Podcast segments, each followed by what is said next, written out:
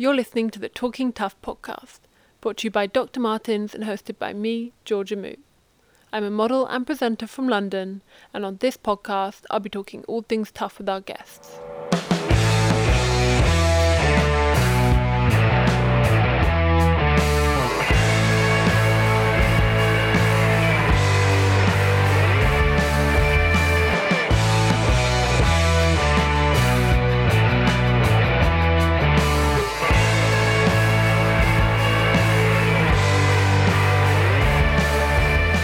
So, in times like these, it's harder than ever to feel tough. That's why we decided to bring back the podcast. Hopefully, bring you some light relief and inspiration. For today's episode, I caught up with Lotte Van Eijk and Travis Alabanza via Zoom. Lotte is a body positivity activist, YouTuber, and influencer. Travis is an artist and performer, most famed for their hit show Burgerz, which was inspired by a transphobic incident on Waterloo Bridge. Hope you enjoy listening and stay safe. So, I was thinking we could just start off by telling the listeners a little bit about yourself. Uh, I'm uh, 23 years old, and I'm, uh, as you already said, an activist, body activist, plus size model, and also influencer, YouTuber, so everything online. And um, yeah, I really fight for uh, equality of everybody and everyone being treated the same, and also the fashion industry that uh, we get a, a, range of more bodies than only size zeros and only uh, skinny white girls, basically. Um, so that's what I really fight for. I started off as a photographer and I started photographing myself and my body uh, in Art Academy. And then I was like, okay, I need to bring this to space where more people can see uh, instead of only the people who enter white spaces and who enter like um, the white box halls as in galleries and in art expos so i wanted to include all people so that's when i choose social media as my weapon i love it and travis would you like to expand a bit on your career too sure um, it's so nice to be here virtually. I'm glad I made it through the congestion from my living room upstairs to my bedroom. Um, it was rush hour today. Uh, but I'm, a, I'm an artist and a theatre maker and a writer. Um, I guess how people started to get to know me though is that uh, before theatres and um, writing institutions and newspapers were giving me attention, um, I used online as a platform to showcase my art.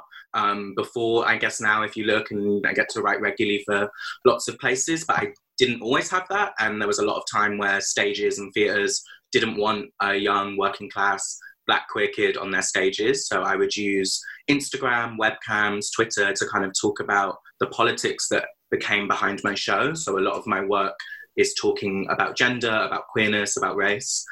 And yeah, as you were saying, uh, a burger was thrown at me um, in broad daylight uh, in London, and I decided to turn it into a cooking theatre show. It sounds like you have both taken quite non-traditional routes into getting where you are in your career and this idea that if you don't see yourself being represented then you kind of have to make the space for yourself yeah. um, wondering if you could maybe expand on that a bit about how you found the relationship between your identity and your careers um, well i actually wrote a piece um, I, I, guess a week ago for a magazine about this and i asked like the question like if i if i was not looking like this if i wasn't fat would i be doing what i'm doing right now?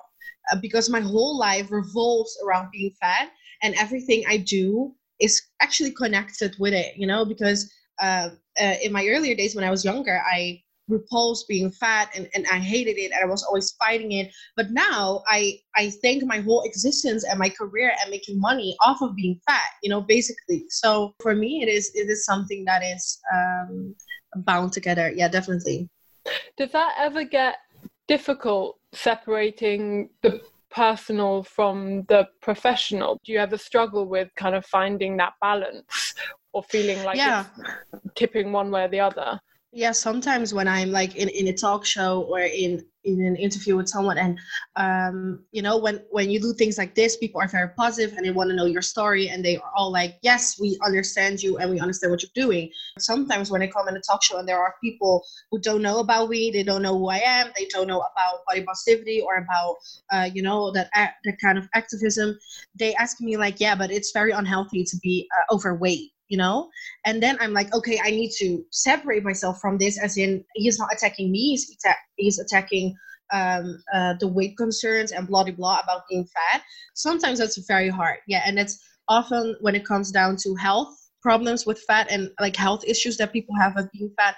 That's when I get triggered, and that's when I have to really yeah separate myself we don't have so many marginalized people don't have the option to be neutral. I think that like so often people will say how come you bring your identities into so many different things? And i always wonder well what identities get to be neutral and talk about something without their identity being put on it you know? Um, it made me think about how when my show was doing really well at Edinburgh Fringe, so many of the reviews wouldn't ever just call me a writer or call me a performer or call me a theatre maker. They would put XYZ identity before that. And I was like, okay, so it's you actually that's not neutralizing my identity, you know? Yeah, I think you explained that actually uh, really well as to the idea of people, no matter how you no matter how you are, people are going to put certain labels on you just by the way that you look, by the way that you sound, by the way that you dress. You know, in some way, it's going to be brought to the forefront of your existence. Um, and like you said, it's a great privilege for someone to be able to kind of move through the world without having an identifying factor put on them. I think I'm kind of in the same uh, online spaces as you guys, and like a lot of my friends are in different activism roles. I speak a lot on mental health and you know uh, diversity, and I really kind of have immersed myself in that. I've cultivated that as my online culture, and then yeah. once you go into like everyday life, you realize that in a way, your the culture that you have online is almost a bit of an echo chamber, and it's such a lovely one and such a necessary one, and it's such a community. But then, do you ever find that transition to how people treat you in real life? Do you ever find that shocking?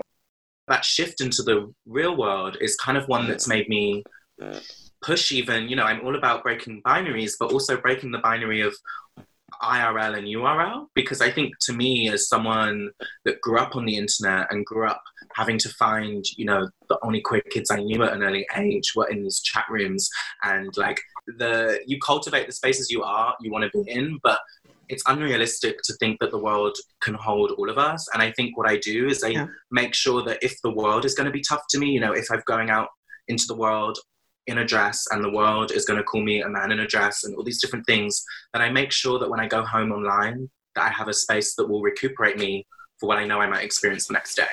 Amen.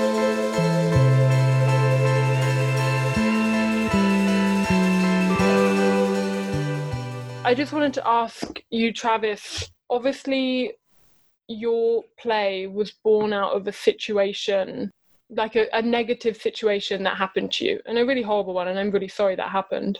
Um, but then you kind of turned it around into your own personal uh, production and i don't want to say like turned a negative into a positive but you kind of you ingested it and yeah, then like made it you know you kind of owned it and i just wondered for both of you how have you kind of gone through your career showing resilience? Um, you know, there, there were certain events in my life as well, and I guess that this starts with everyone who speaks up that things happen to you of which you're like, this is not fair. This shouldn't have happened to me in the first place. This is, I don't want it to happen to anyone else. You know, I guess that was where everything that I do came from. You know, I got rejected uh, from a dance academy when I was like 14. I auditioned because I wanted to be a dancer, and they didn't let me in because I was too fat. They were like, uh, "You can't do this because you are fat."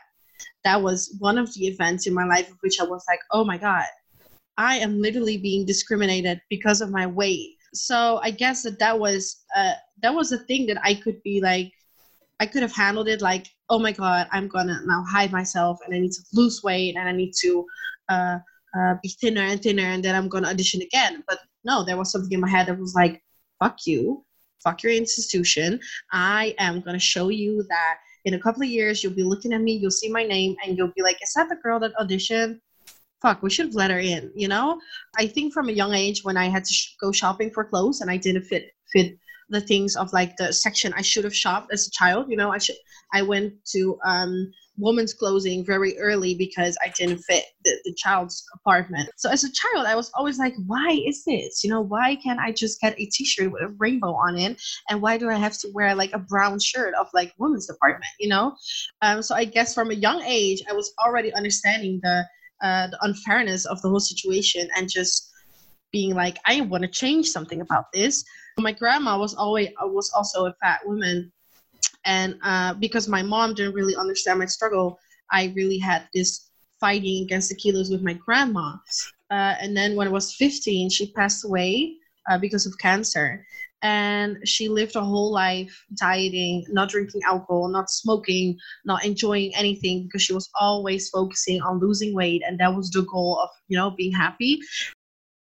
And then at the end, you know, you don't eat, there's so much morphine. And so she, she lost, she lost a lot of weight. And then she told me like, well, uh, luckily in the end, I still became thin. And then I was like, no what are you saying? Like you are di- you are dying. You are dying of cancer and you are still happy that you are thin at the end. And i was like no no no no. This is not the life that i want to live. And this is not something that i want to happen to other grandmas or other uh, grandchildren or other girls. Like why should you live a life of 65 years which is way too young um, just living to to the needs of someone else to for someone else to see you small to want to see you smaller be smaller and not have enjoyed anything. Like like i was thinking like have were you happy in your life? Were you actually happy with yourself and with with everything? And she wasn't. So that was the moment that i decided like this is i'm a stop. To be kind of 14 and have that rejection and then be 15 and lose a significant yeah. person in your life.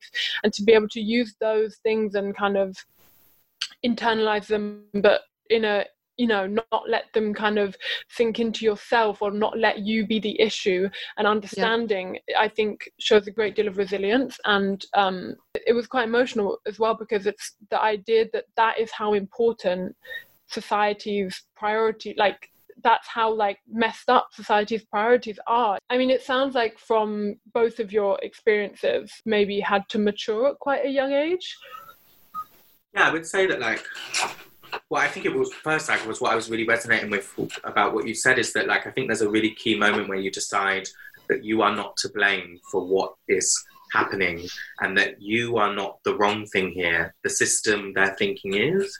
And I think that when I was hearing what you were talking about going up, that was the moment where I was like, oh, okay, here's this commonality of like that switching moment when you go, hold on a minute, everyone losing their minds about how I am, everyone losing their shit.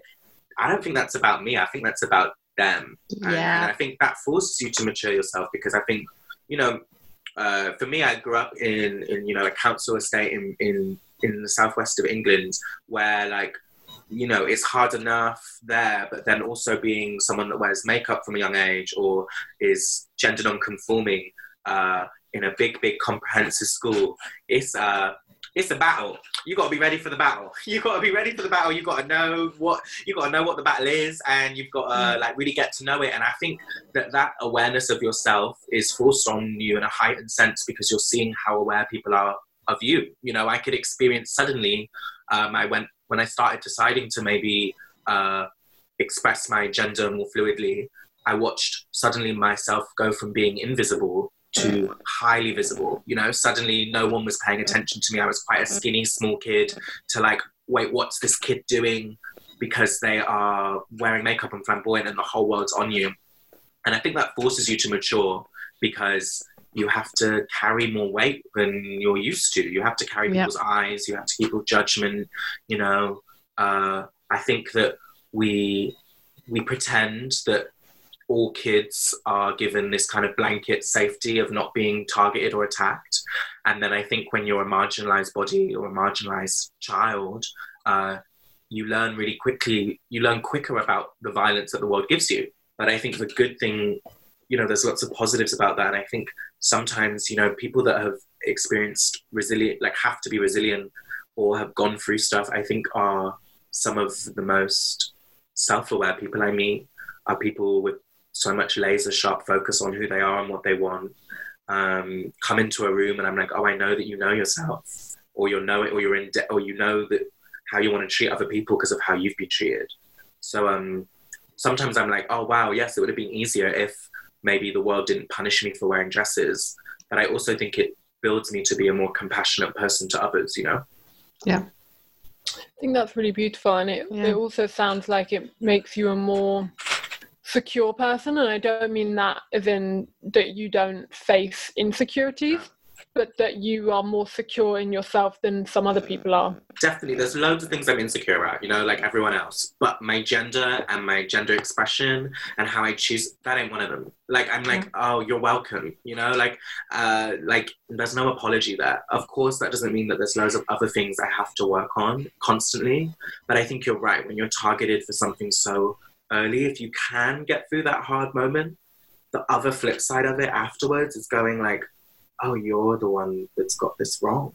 I'm so yeah. glad I'm gender non-conforming. I'm so glad that I'm not letting something as arbitrary as a binary of male or female decide what clothes I want to wear or decide how I'm going to be. Like, I'm so glad I'm not letting what a doctor told my mum that I was before I could even talk affect the decisions I make now yeah. years later. That sounds yes. silly to me.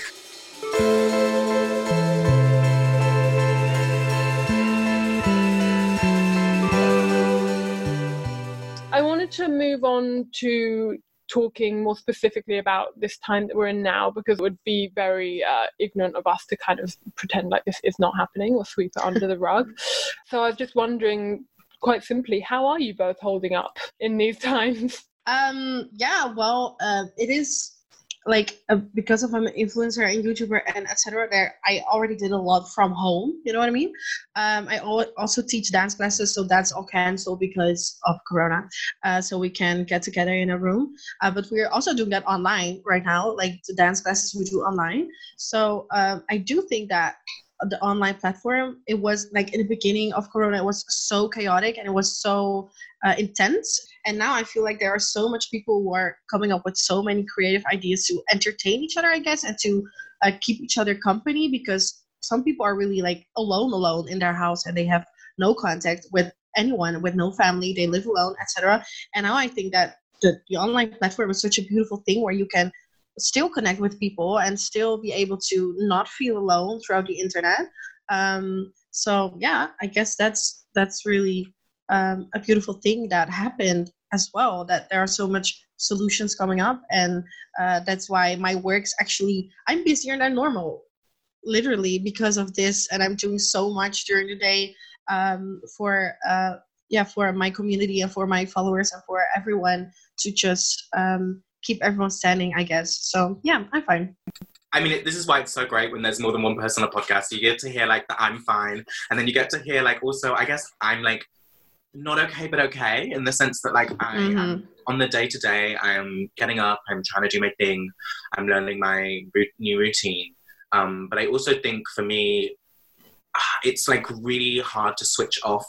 I'm trying to learn how to switch off from you know the mass amount of global suffering that's like happening in like so many different ways. And i feel like the pandemic for me has brought up all the things we knew already existed you know like uh, class barriers you know racial barriers. But i think we're seeing them even plainer in, in plainer sight. And so this week i've allowed myself to only look at the news for one hour a day.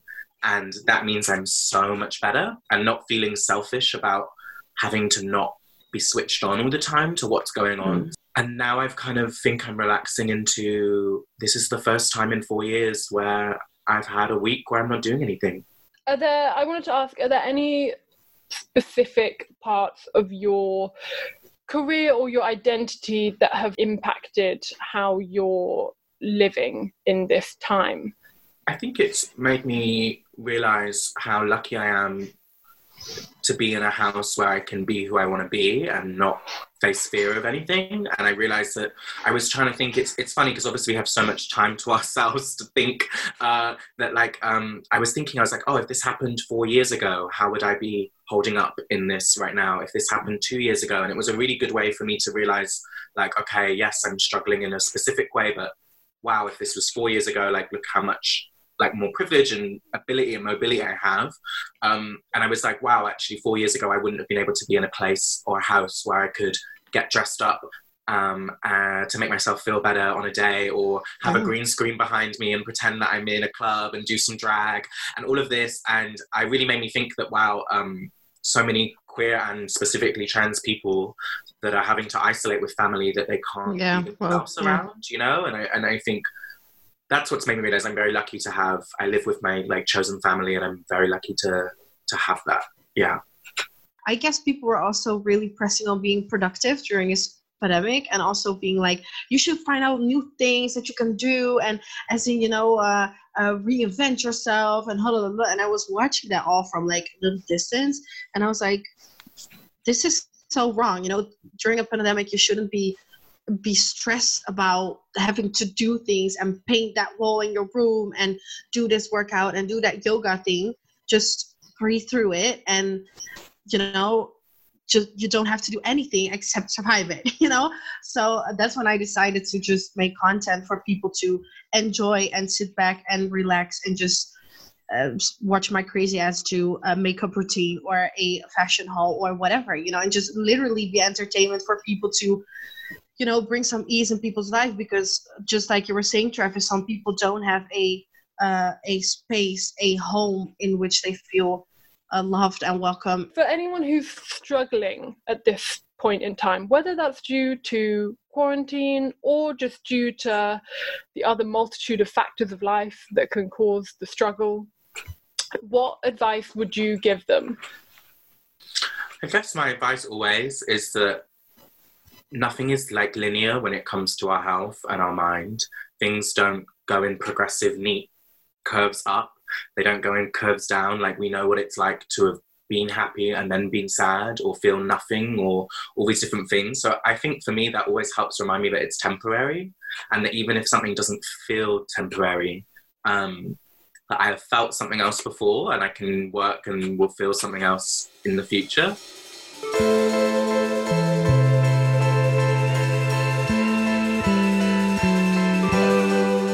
I wanted to have our final conversation be about the word tough and kind of what that means to you and how that has changed through the years. What what has that meant to you? What does that mean to you? What do you see it meaning to you in the future going forward especially after this time?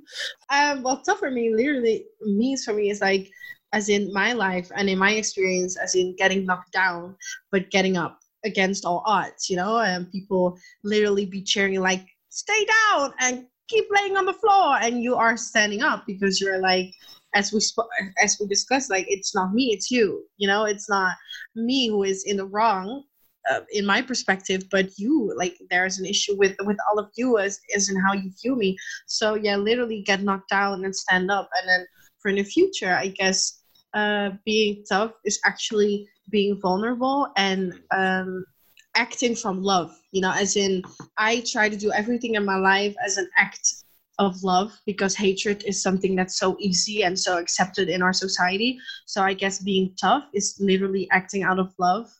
So yeah that's that's literally what it means to me. Yeah. I think tough is like it's so interesting because like the word is something that i think i like really held on to like at, like again in my late teens.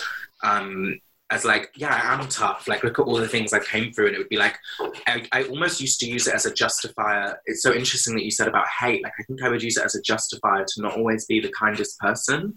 I would be like, oh well, I'm tough, so like that's what you're gonna get. Like, kind of like that reality TV star trope where you see those people that are like, I'm just gonna tell you how it is because I'm tough, and that was kind of me. And like, I have compassion for that part of myself. Like, I think I understand why I was doing that. Like, tough is survival. It's because you've had to be tough and you've had to get through things.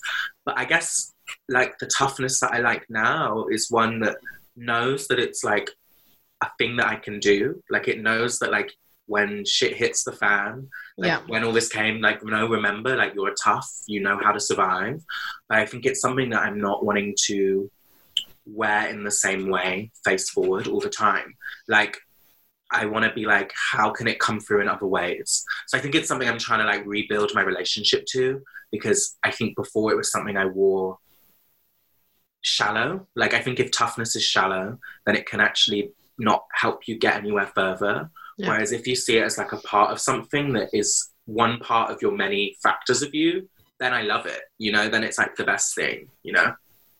But also then it's not something that you're wearing to try and prove yes. to other people which is a natural kind of armor to put on when you have faced things and when you've faced depression um, I said oppression. It sounded like depression, but Both. vice versa. Relatable to both. Yeah, literally. Yeah, literally. yeah. In, interchangeable at this point. Um, No, I think you're right. And I love tough people. I think that's not what's said enough. Like, I look at my friends and I look at the people I graduate with, and I'm like, oh my God, you're all like really tough. But in this Yeah. way that I'm like, you also love really hard. You also like are Yeah. going into life face first, but you're tough. And I'm Yeah. like, I find that like electric about people when I can sense that they've had to push through something to be before me then. I get excited because I'm like, I think with toughness, you're like, oh my God, okay, I see what's on the surface, but I can't wait to learn what's behind this or what's built this toughness, all of that. You know? yeah. Um, well, thank you both so much for doing this. That was honestly such an articulate conversation, and I really admire your ability to be honest and to speak on your experiences. So, thank you for sharing that with us. Thank you. And finally, just before you go, Doc Martens are currently supporting the mental health charity Calm. So if you or anyone you know has been affected by the conversations in this episode, or are struggling in general at the moment, please visit their website for help. You are not alone. You can also support Calm through donations via their website. The link will be in the description. Thanks for listening.